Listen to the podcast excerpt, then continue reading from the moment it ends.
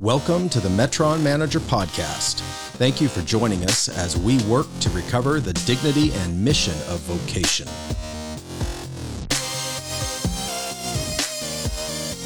Learn more at metronmanager.com.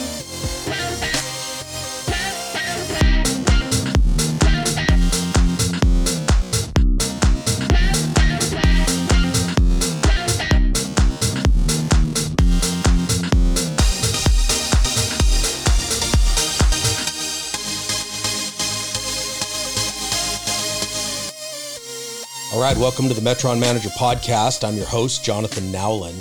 So, what do you usually say when someone asks you, How was work today? Anything interesting happen?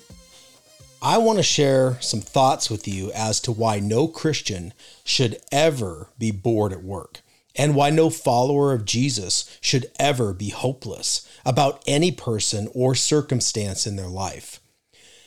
You know, you're a true multidimensional being. You exist as both material and spirit. And the challenges and opportunities you face in life are also multidimensional.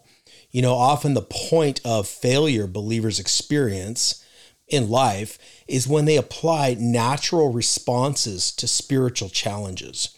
We have to realize that we are spiritual and natural beings not all issues in your Metron can be managed from a natural world approach. We're created to manage the natural and spiritual environment in our Metrons. But what exactly are you managing towards? You are managing your Metron towards the righteousness of God and away from the works of darkness. In 1 John 3, verse 8, the second part of the scripture says, The Son of God appeared for this purpose, to destroy the works of the devil. You know, all believers have been given authority for a purpose, and that purpose is to destroy the works of the devil. This is actually a significant part of your job description, no matter what metron you manage. If you are raising kids at home or you're a president guiding a country through a crisis and you claim to follow Christ, you are commissioned to identify those works of darkness and stop those works of darkness in your metron. When we talk about the second part of the original commission, which is found in Genesis 2:15, the word keep stands out. And that word keep often is interpreted as stewardship, which is true, but it's got some depth of meaning here. It means to guard, protect, watch over, serve, to steward. But what exactly are you guarding from? What are you protecting from? What are you watching out for? The enduring threats in this world are primarily spiritual, and they regularly come against the gardens of men, or metrons of men, you could say we are commissioned to guard and protect, to shamar or keep those threats out. Look at some of the depth of meaning in this word shamar. It means to keep, guard, observe, to give heed, to oversee, to steward, give charge of, keep watch, to ward or ward over, protect, and I love this last part, to save life. When you are leading a company as a believer or you're working in a mainstream job, this is part of your mission. This is part of your commission. This is part of your day job, so to speak. You keep and you have charge of, you guard, you watch over, you protect, you save life in regards to the people and the place and the space that God has assigned to you. What you will discover is that people, places, and spaces are driven crazy by the kingdom of darkness. They really are broken. They need redemption and restoration the people, the places, and the spaces. This is where your work, your work environment gets really interesting. Your, your job becomes multidimensional when you realize that the issues are spiritual and can be fixed spiritually. You know, this is what it means to destroy the works of the devil.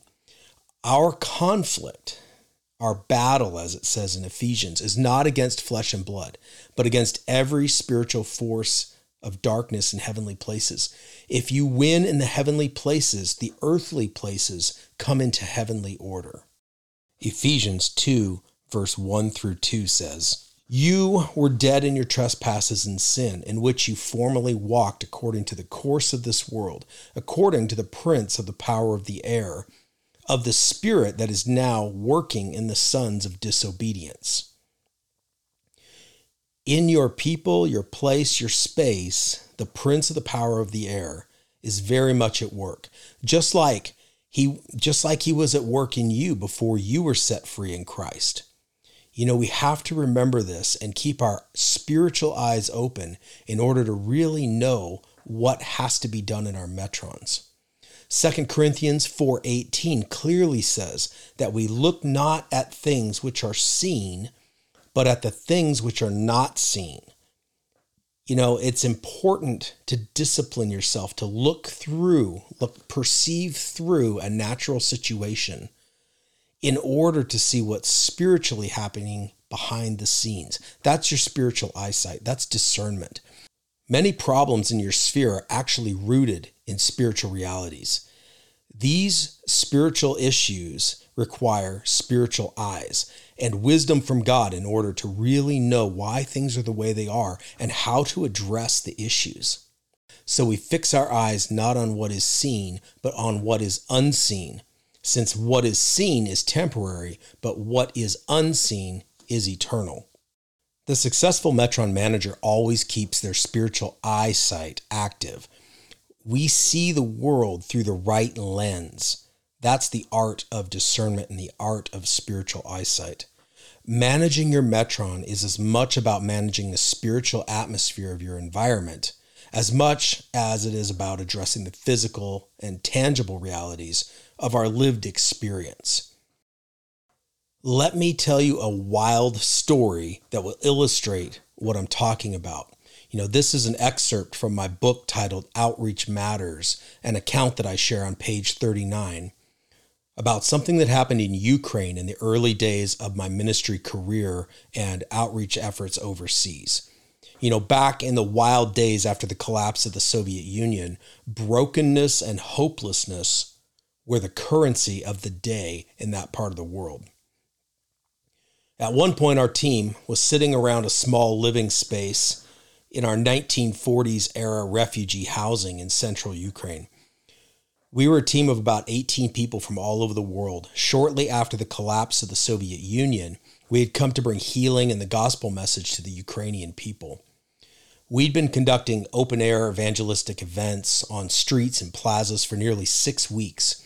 Often we conducted three events per day, walking more than four miles in between event locations, the Lord was moving so profoundly among the people in that season that we thought it was a slow day if fewer than a thousand people came to the Lord in repentance. Now, however, things were really slow. Our local facilitators and partners had run out of ideas, and we were struggling to figure out what was next.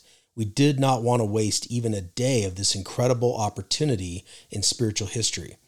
God had entrusted these events to us, as we sought the Lord for what to do next, we were thinking only of traditional evangelistic approaches. But as we prayed about what to do, someone on the team remembered hearing about the dire conditions facing Ukrainians who required mental health care.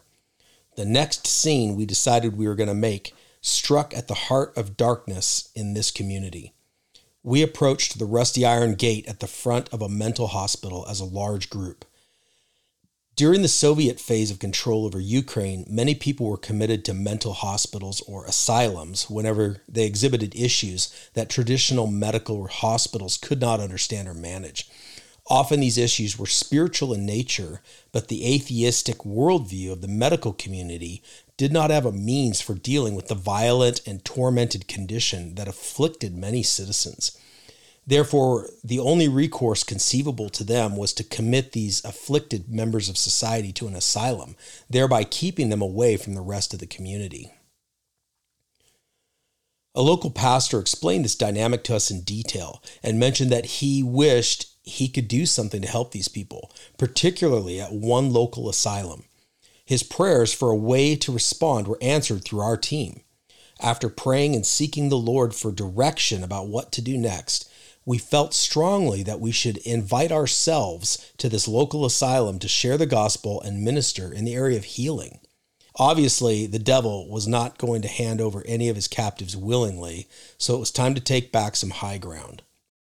It was time for us to deal violently with the powers of darkness and take ground for the kingdom by spiritual force. When we approached the gate, our group was dressed in performance clothing and costumes. Some of us had on white face makeup. We were a disconcerting sight for the average sheltered Ukrainian. When we arrived at the gate and asked to be let in, it probably appeared to the guards that we were there to check ourselves in as patients. They had never seen anything like this before. I think they opened the gates out of a sense of humorous disbelief, but to us, it was like the Red Sea parting, and we went into the complex. As our leaders negotiated with the administration of the asylum, we stood around observing this bleak and hopeless facility. The entrance was a dark gray concrete with steel bars covering the few visible windows. It looked more like the entrance to a nuclear bunker than a hospital. Negotiations were over in a few minutes, and the amazed administration agreed to gather all the patients into an indoor central amphitheater so we could perform and share. This was probably the first entertainment that had ever made its way into a Soviet asylum. As we made our way into the amphitheater, I realized we were in for a wild time. More than 500 patients were herded into the bleachers, these bleacher style seats, and the administrators were quickly organizing them into sections and rows. It was tumultuous and out of control, and it was out of control of the facility staff. People were screaming and fighting and wandering around in a way that you might think you could only be seen or portrayed in a movie. As soon as the administration had organized and seated the crowd, the administrators disappeared. Every administrator made a fast exit from the auditorium before we had even established ourselves in the large stage in front of this auditorium. It was obvious that they were not confident that this go- gathering was going to go very well. Then I felt something hit me in the back, and I turned around to see a syringe with an exposed needle laying on the ground. Quickly, I felt all around my back where I'd felt the impact, had one of my team members check the, for any puncture wounds. By God's grace, the plunger end of the syringe had hit me instead of the needle. Who knows what diseases could have been carried on that syringe? As syringes and other random objects continued to fly in all directions, it was clear to me why the administration had wanted to be out of the room. We were beginning to question whether we had heard the Lord clearly on this idea. As quickly as we could, we began our performance and intermittently shared testimonies from our lives about the work God had done in each of our own lives. But no one was listening. It was chaos in the seats, and a number of people in the crowd were beginning to manifest uh, demons as well. This frightened their fellow patients and increased the disorder. Finally, our team leader said, This isn't working. For what comes next, I should explain in advance that we had one translator with our team at this event. Our team leader's wife, she was from a Ukrainian family in the US and spoke both English and Ukrainian. Our team leader continued by saying, Okay, let's just pray for them to be healed. He had us all stand at the front of the stage, lined up with the descending stairways that led down from the bleachers. He said, I'm going to call them to come forward, and if they want to be healed, you guys are going to pray for them. Not only was this incredibly intimidating, but none of us spoke Ukrainian. I mentioned this detail to him as we got ourselves positioned for what was gearing up to be one of the wildest prayer events I'd ever seen. Our team leader said, Don't worry about it. God will tell you what to pray for, and they'll get healed. So it began. The announcement went out to come down if you want to be healed. They came in a rush. Long lines formed down the stairways, and hundreds of patients waited to be prayed for. The first person I encountered was a young man who seemed to be fairly normal in appearance, but he had a very sad countenance. I found out later that his family had locked him up in this asylum when he began to suffer from demonic oppression at night. It prevented him from sleeping. As he stood before me, I laid a hand on his shoulder and just prayed out, Lord, I don't know what's wrong with this guy, but whatever it is, I ask you would heal him in Jesus' name. That was all I had. Suddenly, the guy began to shrug his shoulders and shake out his limbs like someone warming for a boxing match. Through his excited charades, we figured out that he had also suffered p- from pain or arthritis in all of his joints. But after we prayed, the pain was gone. He quickly ran up the stairs to one of his friends who was sitting up there, and he proceeded to bodily drag the unwilling man down to us to have him prayed for as well. The man did not initially cooperate, but after a quick prayer over him, he was healed. We had no idea what he was healed from, but the two of them immediately ran from the auditorium. We learned later they had checked themselves out of the hospital and their families had come to take them home. All over the front of the auditorium, similar scenes were being repeated with our team members laying hands on people, seeing them healed, our one translator running from healing to healing, confirming what had happened and asking those that were healed if they wanted to receive Christ. It was an amazing situation. I lost my voice from praying for so many people. Hundreds were healed and many received Christ. Sometime after midnight, we finally finished praying for the last person. My head was spinning and I was completely voiceless and exhausted. Our team was flying high on this incredible experience with Jesus. You know, we found out later that a large percentage of the patients at that asylum were delivered and healed. Many of them had gone on to check themselves out of that hospital and return home to their families. This is God's desire and his compassion for humanity that we be healed, delivered, made whole. As a prince or princess in the kingdom of God, there is never a reason to be bored. You know, you may find yourself taking a job that feels like you voluntarily took on an insane asylum. You might acquire a company and find out that a lot of your employees have similar issues like these poor folks did in this institution in Ukraine. Some might not be there voluntarily. Some might have legitimate mental illnesses, character issues. Some may have demonic issues. But I can guarantee you that everyone will have brokenness in their lives. How are you going to bring a heavenly, life giving, redemptive approach to these coworkers, to these employees, to vendors, foreign partners, false or backslidden Christians, or even outright occult practitioners? This is the real world, and Jesus has all the wisdom, power, and grace you need to manage the atmosphere of your metron, to manage it in a way that reverses the effects of the fall. You know, we are commissioned to redeem and restore all that was broken in all the people, places, and spaces around us. So when someone asks you, What did you do at work today? you should have a multi dimensional answer. Thank you for listening to the Metron Manager Podcast, presented by Jonathan Nowlin and the Metron Manager Project. Remember, God has given you permission and a commission to work. Learn more at metronmanager.com.